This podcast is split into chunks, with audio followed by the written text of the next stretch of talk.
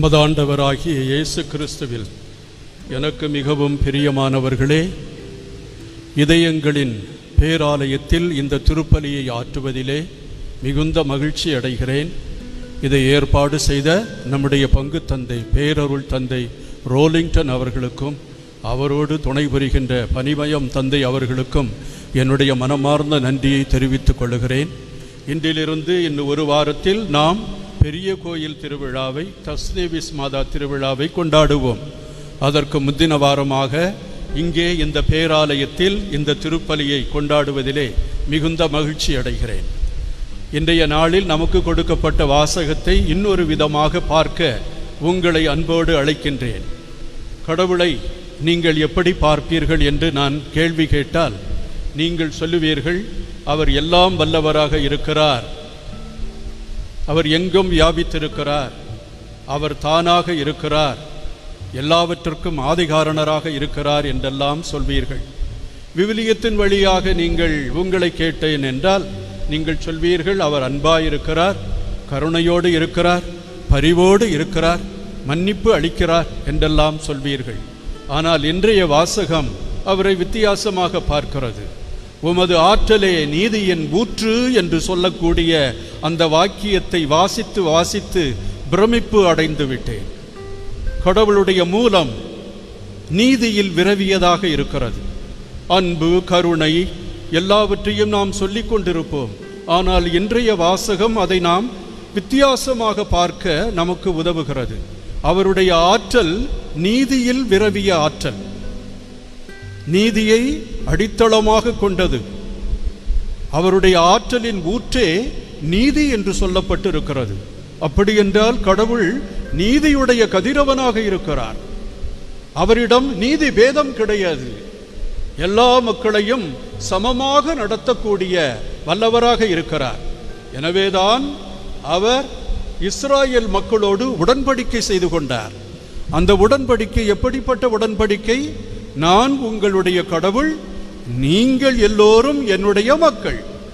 உங்களிலேயே பேதம் கிடையாது பெரியவன் சின்னவன் என்று கிடையாது. நீங்கள் எல்லோரும் ஒருமித்தவர்களாக இருக்க வேண்டும். சகோதரத்துவத்தையும் சமத்துவத்தையும் சமநிலையையும் கடைபிடித்து வேதங்கள் வேறுபாடுகள் எல்லாவற்றையும் கடந்து நீங்கள் என்னுடைய மக்களாக இருக்க வேண்டும் என்று அந்த உடன்படிக்கையில் ஆண்டவர் கூறுகிறார். உடன்படிக்கையை மிகவும் கவனமாக கடைபிடித்து வந்த இஸ்ராயேல் மக்கள் ஆண்டான் என்றும் அடிமை என்றும் இல்லாமல் படித்தவன் என்றும் பாமரனும் என்றும் இல்லாமல் குருக்கள் என்றும் அல்லது சாதாரண மக்கள் என்றும் இல்லாமல் நீதியை செலுத்துவதிலேயே மிகுந்த மிகுந்த கவனம் உள்ளவர்களாக இருந்தார்கள். இதை பற்றி இணைச்சட்டம் அருமையாக கூறுகிறது. ஐந்து நூற்களில் ஒன்றான இறுதி நூல் இணைச்சட்ட நூல். அந்த இணைச்சட்ட நூலின் துவக்கத்திலேயே என்ன சொல்லப்பட்டிருக்கிறது என்பதை பார்க்கின்ற பொழுது எனக்கே ஆச்சரியமாக இருக்கிறது. இணைச்சட்டம் ஒன்றாவது அதிகாரம் பதினாறாவது பதினேழாவது வசனங்களை பாருங்கள். நீதியின்படி தீர்ப்பிடுங்கள். விருப்பு வெறுப்பின்றி தீர்ப்பிடுங்கள். உயர்ந்தோனுக்கும் தாழ்ந்தோனுக்கும் ஒன்று போல தீர்ப்பிடுங்கள். எந்த மனிதனுக்கும் அஞ்ச வேண்டாம். ஏனெனில் நீதி தீர்ப்பு கடவுளுக்கு உரியது. தலைவர்கள் நீதியுடையவர்களாக இருக்க வேண்டும் என்று ஆண்டவர் இஸ்ராயல் மக்களை கேட்டுக்கொள்ளுகின்றார் இன்றைய துவக்க உரையில் நாம் கேட்டோம் எங்கு பார்த்தாலும் அநீதி எங்கு பார்த்தாலும் வேறுபாடு எங்கு பார்த்தாலும் எனக்கு வேண்டியவன் வேண்டாதவன் எங்கு பார்த்தாலும் என்னுடைய நாட்டை சார்ந்தவன் என்னுடைய இனத்தை சார்ந்தவன் என் மொழியை சார்ந்தவன் என்று நாம் நீதியை புதைத்து விடுகின்றோம். ஆனால் ஆண்டவர் அப்படிப்பட்டவர் அல்ல எல்லோரையும் அன்பு செய்யக்கூடியவர். உடன்படிக்கையின் கடவுளாக இருந்து இஸ்ரேல் மக்களை தன்னுடைய மக்களாக அவர் தேர்ந்து கொண்டாலும் எல்லா மக்களுக்கும் அதிபதியாக அவர் இருக்கின்றார். எல்லா மக்களையும் சரி சமமாக அவர் அன்பு செய்கின்றார். யாரையும் அவர் விட்டு வைப்பதில்லை. எல்லார் மீதும் அவருடைய கரிசனை செல்லுகிறது.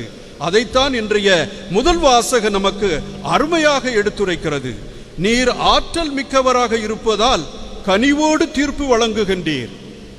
சாலமோனின் ஞானம் பனிரெண்டாவது அதிகாரம் பதினாறாவது வசனத்தில் சொல்லப்பட்டிருக்கிறது உமது ஆற்றலே நீதியின் ஊற்று உமது ஆட்சி உரிமை அனைத்தையும் வாழும்படி செய்து விடுகிறது. இஸ்ராயல் மக்களை மட்டுமல்ல எல்லா மக்களுக்கும் உயிர் கொடுப்பவரும் ஆற்றல் கொடுப்பவரும் வாழ்வுக்கு அந்த நீதியை கொடுப்பவரும் மகிழ்ச்சியை கொடுப்பவரும் கடவுளே. அவருடைய பார்வையில் யாருமே ஒதுக்கப்பட்டவர்கள் என்பது கிடையாது. நீர் ஆற்றல் மிக்கவராக இருப்பதால் கனிவோடு தீர்ப்பு வழங்குகின்றீர் மிகுந்த பொறுமையோடு எங்களை ஆள்கின்றீர் நீதிமான்கள் மனிதநேயம் கொண்டவர்களாக இருக்க வேண்டும் என்று விரும்புகின்றீர். இன்றைய முதல் வாசகம் அற்புதமாக மனித சிந்தனையை தாண்டியதாக மனித தியானங்களை எல்லாம் தாண்டியதாக நமக்கு கொடுக்கப்பட்டிருக்கிறது. சாலமோனின் ஞானம் இதை எப்படி ஆண்டவருடைய ஒரு பெரிய பண்பாக நிலைத்த பண்பாக நீடித்த பண்பாக ஆழம் காண முடியாத பண்பாக இதை கொண்டிருக்கிறது. நீதியோடு அவர்கள் எல்லாரையும் க- அவர்கள் தீர்ப்பிட வேண்டும் என்று அது நமக்கு கூறுகிறது. இஸ்ராயேலிலே நீங்கள் ஒரு நிகழ்ச்சியை பார்ப்பீர்கள். ஒன்று அரசர் இருபத்தி ஒன்றாவது அதிகாரத்தில் ஆகாப் என்ற அரசர் இருந்தார். அவருடைய அருமனை தோட்டத்திலே அவர் உல்லாசமாக இருக்கிற பொழுது பக்கத்திலே ஒரு திராட்சை தோட்டம் இருந்தது. அதை பார்த்து அதுவும் என்னுடைய அரண்மனையோடு சேர்ந்திருந்தால் நன்றாக இருக்குமே என்று சொல்லி நாபோத் என்ற அந்த மனிதனிடம் சென்று உன்னுடைய திராட்சை தோட்டம் தான் அது அது எனக்கு விற்றுவிடு என்று சொல்லுகிறார். ஐயோ ஆண்டவர் மீது ஆணை அந்த நிலத்தை நான் விற்க மாட்டேன். ஏனென்றால் அது என்னுடைய மூதாதையருடைய நிலம் அது என்னுடைய பாரம்பரிய நிலம். அரசே என்னை மன்னித்து விடுங்கள். என்னால் அதை விற்க முடியாது என்று சொல்லிவிட்டார். ஆனால் அரசன் மிகுந்த கவலையோடு அது கிடைக்கவில்லை என்று அவன் அழுது கொண்டு சாப்பிடவும் மறுத்து கொண்டிருந்தான். அவனுடைய மனைவி என்னடா இது? ஒரு சின்ன காரியத்துக்காக இவ்வளவு நீ மனம் தளர்ந்திருக்கிறையே என்று சொல்லி தவறுதலாக கடிதங்களை அனுப்பி நாபோத்து அரசனுக்கு எதிராகவும் ஆண்டவனுக்கு எதிராகவும் சூழ்ச்சி புரிந்தான் என்று பெரியோர்களை சொல்ல வைத்து அவனை கல்லால் எறிந்து கொல்லிவிட்டார்கள். கொன்ன பிறகு அவனுடைய மனைவி அவனிடம் வந்து சொல்லுவாள் இப்பொழுது சாப்பிடு. அந்த நிலத்தின் உடைமைக்காரன் இல்லை. அவன் இறந்து விட்டான். நீ அந்த நிலத்தை சுதந்தரித்துக் கொள்ளலாம் என்று சொல்லி அவனுக்கு எல்லா விதமான ஏற்பாடுகளையும் செய்து கொடுத்தாள். ஆண்டவர் விடுவாரா? எலியாசை அனுப்புகிறார். நீ அநியாயமாக ஒரு மனிதனை கொன்று விட்டாய். அவனுடைய ரத்தம் அவனுடைய நீதி என்னிடம் வந்து போராடுகிறது. நீ அரசனாக இருந்த காரணத்தினால் ஒரு ஏழையை நீ கொன்று அவனுடைய நீதியை அவனுடைய நிலத்தை நீ அபகரித்துக் கொள்வாயா? என்று சொல்லி ஆண்டவர் சண்டையிடுகின்றார். இறைவாக்கினர் வழியாக சண்டையிடுகின்றார். நீதியை நிலைநாட்டுகின்றார். எவ்வாறு நாபோத்தை நீ கொன்றாயோ அந்த ரத்தம் எவ்வாறு மண்ணில் கலந்து விட்டதோ அதே போல உனக்கும் அந்த கதி ஏற்படும் என்று சொல்லி ஆண்டவர் எச்சரிக்கின்றார். அன்புக்குரியவர்களே மனிதர்கள் இன்றைக்கு கண்டும் காணாமல் இருக்கிறார்கள். ஏழைகளுக்கு இழைக்கப்படுகின்ற தீங்குகளையும் தீமைகளையும் கண்டுகொள்ளாமல் ஏதோ பாரமாக இருந்து நாமும் கூட அந்த வரிசையில் சார்ந்தவர்களாக இருப்போம். கொஞ்ச நாட்களுக்கு முன்னால் மூன்று நாட்களுக்கு முன்னால் நடந்தது இது. அந்த பெண்ணானவள் சுனிதா யாதவ் என்று சொல்லக்கூடியவள். குஜராத் நகரிலேயே இரவு நேரத்தில் பதினோரு மணிக்கு மேல ரெண்டு பையங்க இருசக்கர வாகனத்தில் வர்றாங்க. முகக்கவசம் அழியவில்லை அவள் நிறுத்திவிட்டு அவர்களிடம் கேள்வி கேட்கிறாள். எப்படி நீங்கள் சட்டத்தை மீறி உங்கள் விருப்பப்படி நடக்க முடியும்? என்று. அவர்கள் பயந்து போய் தன்னுடைய நண்பனுக்கு ஃபோன் செய்து அவனை கூப்பிடுறாங்க. அவன் ஒரு மினிஸ்டருடைய மகன். அவன் எம்எல்ஏ கார் போட்டுக்கிட்டு அந்த பிளேட்டை வைத்து கொண்டு அங்கே வருகிறான். அவனும் வந்து அந்த அரசாங்க அதிகாரி சுனிதா அந்த போலீஸ் அதிகாரியோடு வாதாடுகிறான். அப்பொழுது அந்த அம்மா விட்டபாடில்லை. சட்டம் எல்லாருக்கும் ஒரே மாதிரி தான் நீங்கள் செய்தது தவறு அந்த தவறுக்கு தண்டனை பெற வேண்டும் என்று சொல்லி அவள் வாதாடுகிறாள். அது அந்த செய்தி அவங்க அப்பாவுக்கு கிடைக்கிறது. பனிரெண்டு மணிக்கு அந்த அப்பா அந்த ஃபோனில் அந்த அதிகாரியை தட்டுறாங்க. ஏன் ம மகன்? அவன் இஷ்டம் போல வருவான். நீ அதை கண்டுக்க கூடாது. அது உங்களுக்கு சரியாக இருக்கலாம். எனக்கு அது சரியில்லை என்று சொல்லி அந்த காவலர் அதிகாரி அவருக்கு எதிராக அவர் தன்னுடைய சட்டத்தை நிறைவேற்ற தன்னுடைய கடமை நிறைவேற்ற போராடினார்கள். இவ்வாறு அவர்களுக்கு தண்டனை கொடுத்த காரணத்தினால அந்த அரசாங்கத்திடமிருந்தும் மேல் அதிகாரிகளிடமிருந்து அவர்களுக்கு எப்பொழுதுமே தொல்லை வந்து கொண்டிருக்கிறது. அதனால் அவங்க என்ன செய்தாங்க? தன்னுடைய அந்த பதவியை ராஜினாமா செய்துவிட்டு நான் இதற்காக போராடுவேன் இன்னும் மேலும் படித்து இன்னும் அதிகாரி அதிகாரியாகி நான் இந்த சட்டத்தை நிலைநாட்டுவேன் என்று கங்கணம் கட்டி கொண்டிருக்கிறார்கள். அன்புக்குரியவர்களே ஆற்றலுடையவர்கள் இன்றைக்கு ஆற்றல் இல்லாதவர்களை துச்சமாக மடித்து அவர்களை தூக்கி எறிந்து விடுகிறார்கள். உங்களிடமோ என்னிடமோ ஆற்றல் இருந்தால் அதை எப்படி பயன்படுத்துகிறோம் என்று சிந்தித்து பார்க்க இன்றைக்கு ஆண்டவர் ஒரு நல்ல சந்தர்ப்பத்தை தருகின்றார்.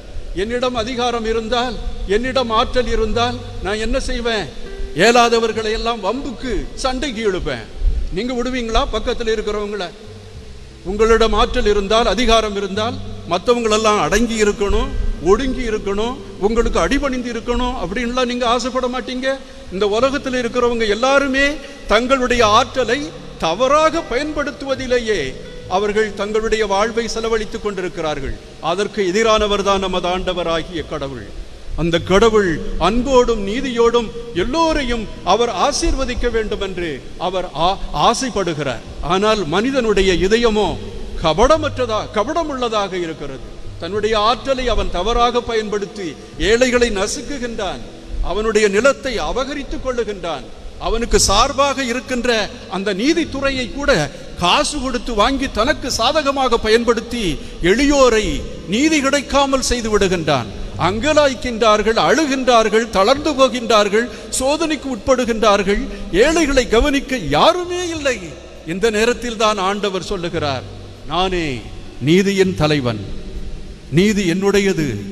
என் நீதியை நீங்கள் கடைபிடித்து நீதி அரசர்களாக இருக்கின்ற நீங்கள் எல்லோரும் இறைவனை கண்டுகொள்ள வேண்டுமென்றால் நீங்கள் ஆண்டவரை பின்பற்ற வேண்டும் என்று சொல்லுகிறார். ஒரு அதிகாரம் நமக்கு அருமையாக வருகிறது. நீதிமான்கள் எல்லோரும் எப்படி இருக்க வேண்டும்? உண்மை அறிதலே நிறைவான நீதி என்று சொல்லப்பட்டிருக்கிறது. சாலமோனின் ஞானம் பதினைந்தாம் அதிகாரம் மூன்றாவது வசனத்தில் சொல்லப்பட்டிருக்கிற இந்த வார்த்தை மிகவும் அற்புதமானது. உம்மை அறிதலே நிறைவான நீதி. உமது ஆற்றலை அறிதலே இரவாமைக்கு ஆணிவேர். இதெல்லாம் நம்ம வாசிக்கிறது இல்லை. விவிலியத்தில் நமக்கு வேண்டிய புதையல்கள் அங்கே பொதிந்து கிடைக்கிறது. அதை திருப்பி ப- அந்த பக்கங்களை எல்லாம் புரட்டி பார்த்து நாம் அதை வாசிக்க வேண்டும். நீதியரசன் ஒருவன். நீதியோடு ஏழைகளுக்கு நீதி வழங்கினான் என்றால் அவன் இரவாமையை பெற்றுக்கொள்ளுகிறான். ஆண்டவர் இரவாதவர். அவர் என்றும் நிலைத்திருக்கக்கூடியவர். நீ நீதியுடையவனாக இருந்தால் நீ இந்த உலகத்தில் தண்டனை பெறலாம் ஒதுக்கி வைக்கப்படலாம். உனக்கு சார்பாக யாரும் பேசாமல் இருக்கலாம். சுனிதா யாதவுக்காக யாரும் பேச வரவில்லை. அவர் ரிசைன் பண்ணி விட்டார் இந்த உலகம் அவருக்காக பேசியிருக்க வேண்டும் அந்த காவல் அதிகாரிக்காக. ஆனால் பயந்து கொண்டிருக்கிறது. அன்புக்குரியவர்களே இது கடவுளுடைய முதல் பண்பாக ஆழமான பண்பாக இருக்கிறது. ஆண்டவரை நாம் பின்பற்ற வேண்டும் என்றால் அந்த நீதியை எல்லோருக்கும் கொடுப்பவர்களாக இருக்க வேண்டும். ஆளொன்று பார்த்து எனக்கு வேண்டியவர் என்று பார்த்து நீதியை புதைத்து விடக்கூடாது. நீதியை புதைத்து விடும் பொழுது ஆண்டவருடைய பிரசன்னத்தை நம்மிடமிருந்து எடுத்து விடுகிறோம். இரண்டாவதுக்கு வருவோம். காண்டவர் கனி உடையவராக இருக்கிறார் இரக்கமுடையவராக இருக்கிறார். இன்றைய நற்செய்தியில் பார்த்தீர்கள் நல்ல விதையை கடவுள் விதைத்தார் ஆனால் அங்கே களைகள் வருகின்றன. அந்த களைகளும் வருவதை அந்த வேலையாட்கள் பார்த்துவிட்டு ஐயா நல்ல விதைகளை எல்லாம் விதைத்தீர். தீய களைகள் எப்படி அங்கே வருகின்றது? சாத்தான் எதிரி அதை விதைத்து விட்டான். அப்போ நாங்க அது பிடுங்கிடட்டுமா? அப்படின்னு கேட்குறாங்க ஆனால் கடவுள் என்ன சொல்லுகிறார்? அதை பிடுங்கி விடாதீர்கள். ஏனென்றால் அதுவும் வேர் விட்டிருக்கும் பயிரும் வேர் விட்டிருக்கும் நீங்கள் அந்த வேரை பிடுங்குகின்ற பொழுது களையினுடைய வேர் பயிரினுடைய வேரோடு பின்னி பிணைந்திருக்கும். நீங்கள் களைகளை பிடுங்குவது போல பிடுங்குவீர்கள். ஆனால் எது பிடுங்கப்படும்? நல்லதும் பிடுங்கப்படும். நீங்க உங்க வீட்டில் ஒரு பாம்பு போயிடுச்சுன்னு வைங்க. பாம்பை தேடி தேடி அலையுறீங்க. அதை தேடி தேடி அலைஞ்சு அதை கொல்றதுக்கு பார்க்குறீங்க முடியல. அது மண்ணுக்குள்ளே புதைஞ்சு விட்டது. அப்போ பாம்பை சுட்டு எரிச்சு விடலாம் அப்படின்னு சொல்லி உங்கள் வீட்டையே எரிச்சிட்டீங்கன்னு சொன்னால் என்ன ஆகும் வீடு எரிஞ்சு போகும். பாம்பு எரிஞ்சு போயிருமா? அது உள்ளுக்கு போய் அது மறைஞ்சு தன்னையே காத்துக்கொள்ளும். அதே போல தான் நீங்கள் தீயவைகளை களை போகும் பொழுது நல்லவைகளை அழித்து விடுவீர்கள். நல்லவர்களோடு தீயவர்களும் வளருகிறார்கள். இதற்கு காரணம் என்ன? இது கடவுளுடைய சித்தம்தான். ஏனென்றால் கடவுளை விரும்பாதவர்களையும் கடவுளை வெறுப்பவர்களையும் கடவுள் அன்பு செய்கிறார். அவருடைய பிள்ளைகள் இந்த உலகத்தில் இருக்கிற தீயவர்கள் இந்த உலகத்தில் இருக்கிற கடவுளை நம்பாதவர்கள் அல்லது வெறுக்கிறவர்கள் தீயவைகளை செய்து தீமையின் ஒட்டு மொத்தமாக இருக்கக்கூடியவர்களும் யாரால் படைக்கப்பட்டவர்கள்? கடவுளால் படைக்கப்பட்டவர்கள். அவருடைய பிள்ளைகளை அவர் வெறுக்க முடியுமா? அவருடைய பிள்ளைகளை அவர் தண்டிக்க முடியுமா? ஒருவேளை பொறுமையோடும் சகிப்போடும் அவர் இருக்கிறார். கடவுளுடைய பொறுமையையும் சகிப்பையும் நாம் ஏளனம் செய்கிறோம். நம்ம நினைக்கிறோம் இல்லையா? ஏன் இந்த அநியாயம்? ஏன் இந்த நோய்? ஏன் இந்த வேறுபாடு? ஏன் இந்த வேதனைகள்? எல்லாம் இன்னைக்கு கடவுளை நம்பாதவன்லாம் அப்படித்தானே சொல்றான். கடவுள் என்று ஒருவர் இருந்தால் இந்த வேதனைகள் ஏன்? ஏன் துன்பங்கள் ஏன்? இந்த தீமைகள் ஏன்? அப்படித்தானே அவன் சண்டை போட்டுக்கிட்டு இருக்கிறான். ஆனா கடவுள் பொறுமையோடும் சகிப்போடும் இருக்கிறார் காலம் வருகின்ற பொழுது அதை கட்டுகளாக கட்டி எரித்து விடுவார். அப்படி என்றால் அர்த்தம் என்ன? கலைகள் மனம் மாறாது. ஆனால் மனிதன் மனம் மாறக்கூடியவன். ஆண்டவர் அவனுக்கு காலம் கொடுக்கிறார். சகிப்போடும் பொறுமையோடும் ஒரு தாய் தன்னுடைய மகன் தவறு இழைத்து விட்டாலும் அவனை கொலைக்கு அந்த தண்டனைக்கு தீர்ப்பிட்டு விடுவாளா? இல்லை. அது அவளுடைய ரத்தம். அவளுடைய சதையின் சதை. அவளுடைய குழந்தை. அந்த குழந்தைய அவ அழிச்சு விடுவாளா தாய்மார்களே பெற்றோர்களே தங்களுடைய குழந்தைகளை இவ்வளவு தவறு செய்திருந்தும் அவர்கள் நேசிக்கிறார்கள் என்றால் கடவுள் நம்மை எவ்வாறு நேசிப்பார் என்பதை சிந்தித்து பார்க்க வேண்டும். கடவுளுடைய அன்பு எல்லையற்றது. நாம் கடவுளை அவர் தவறு செய்கிறார் என்று நினைக்கிறோம். ஆனால் கடவுளுடைய தவறுதான் மனிதனுடைய மனதையே மாத்துகிறது. அவருடைய பொறுமையும் அவருடைய கனிவும் அவருடைய சாந்தமும் அவருடைய மன்னிப்பும் அதை நினைத்தவுடன் அந்த மனிதன் மனமாறி ஓடி வருகிறான். கெட்டகுமாரன் அல்லது ஊதாரி பிள்ளையாக சென்றவன் திரும்பி வரும் பொழுது அதிக அன்பையும் அதிக ஆர்வத்தையும் கொடுத்தவர் யார்? அந்த கடவுள். எனவே அன்புக்குரியவர்களே நாம் மாற்றி சிந்திக்க கற்றுக்கொள்ள வேண்டும். நம்ம பக்கத்தில் இருப்பாங்க கோயிலுக்கு வரமாட்டாங்க அவதூறு பேசுவாங்க சண்டை போடுவாங்க. கடவுள் அவர்களை கண்டிப்பாக பார்த்து கொள்வார் அவர்களுக்கு வேண்டிய நேரத்தில் தண்டனை கொடுப்பார். ஆனால் நம்ம துந்துறுத்துக்கிட்டு வருவோம். வேகமா ஆண்டவர் அவர்களை தண்டிக்கணும். அவங்கள இல்லாமல் ஆக்கி போடணும். நீ மனிதன். ஓம் ஓம் பாட்டுக்கு நீ ஓம் மனதில் எழுந்த அளவுக்கு நீ வந்து சிந்திக்கிறாய். கடவுள் அப்படிப்பட்டவர் அல்ல. அவர் வந்து இரக்கமும் கனிமையும் நிறைந்தவர். அதை பற்றி சொல்லப்பட்டிருக்கிறது புரோமியருக்கு எழுதிய திருமுகம் இரண்டாவது அதிகாரம் நாலாவது வசனத்தில் நீர் பரிவும் சகிப்புத்தன்மையும் பொறுமையும் உள்ளவர். எல்லோரையும் மன்னிப்பதற்கு காத்து கொண்டிருப்பவர் ஆனால் நாங்கள் அதை ஏளனம் செய்கிறோம். அன்புக்குரியவர்களே நாமும் கடவுளுடைய பரிவையும் இரக்கத்தையும் ஏளனம் செய்தவர்களாக இருக்கிறோம். கடித்து கொள்பவராக இருக்கிறோம். கடவுளுக்கே பாடம் புகட்டுபவர்களாக நம்ம மாறி விடுகிறோம் சில சமயத்துல. நீ ஏன் இப்படி செய்த? அப்படின்னு சொல்லியெல்லாம் ஆண்டவரை நம்ம கேள்வி கேட்கிறோம். ஆனால் ஆண்டவருடைய கனிவும் பரிவும் எப்படிப்பட்டது என்பது நமக்கு தெரியும். ஆனால் அந்த பாவிகளில் ஒருவராக நாமும் இருக்கலாமே. நாமும் அந்த தவறை செய்திருக்கலாமே. எவ்வளவு பெரிய நல்லவனாக இருந்தாலும் அவனில் கொஞ்சம் தவறுகள் இருக்கிறது. எவ்வளவு தவறு செய்தவனாக இருந்தாலும் அவனிலும் கொஞ்சம் நல்லது இருக்கிறது. நீ ஒரு விரோதியை வெறுக்கின்ற பொழுது ஒன்றை மட்டும் நினைத்துக்கொள். அந்த விரோதி கடவுளால் அன்பு செய்யப்படுகிறவன். நீ கடவுளுடைய நண்பன் என்று சொல்லிக் கொள்ளுகிறாய். கடவுள் அன்பு செய்கிற உன்னுடைய விரோதியை நீ வீழ்த்தி விட வேண்டும் அவனை கொன்று விட வேண்டும் என்று நீயே கங்கணம் கட்டினால் நீ ஆண்டவனுடைய நண்பன் என்று உன்னையே பறைசாற்றிக் கொள்ள முடியுமா? கேள்விகள் எழுந்த வண்ணமாகவே இருக்கின்றது. எனவே பரிவும் கனிவும் அன்பும் தான் இந்த உலகத்தில் நின்று நிலைக்கும். அதுதான் கனிவுடைய நீதியை அன்புடைய நீதியை வாழும் நீதியை மகிழ்ச்சி நீதியை எல்லோருக்கும் தரும். இந்த நீதியை நாம் பெற்று வாழ இறைவனிடம் ஜெபிப்போம். இறைவன் என்றென்றும் வாழ்த்து பெறுவாராக.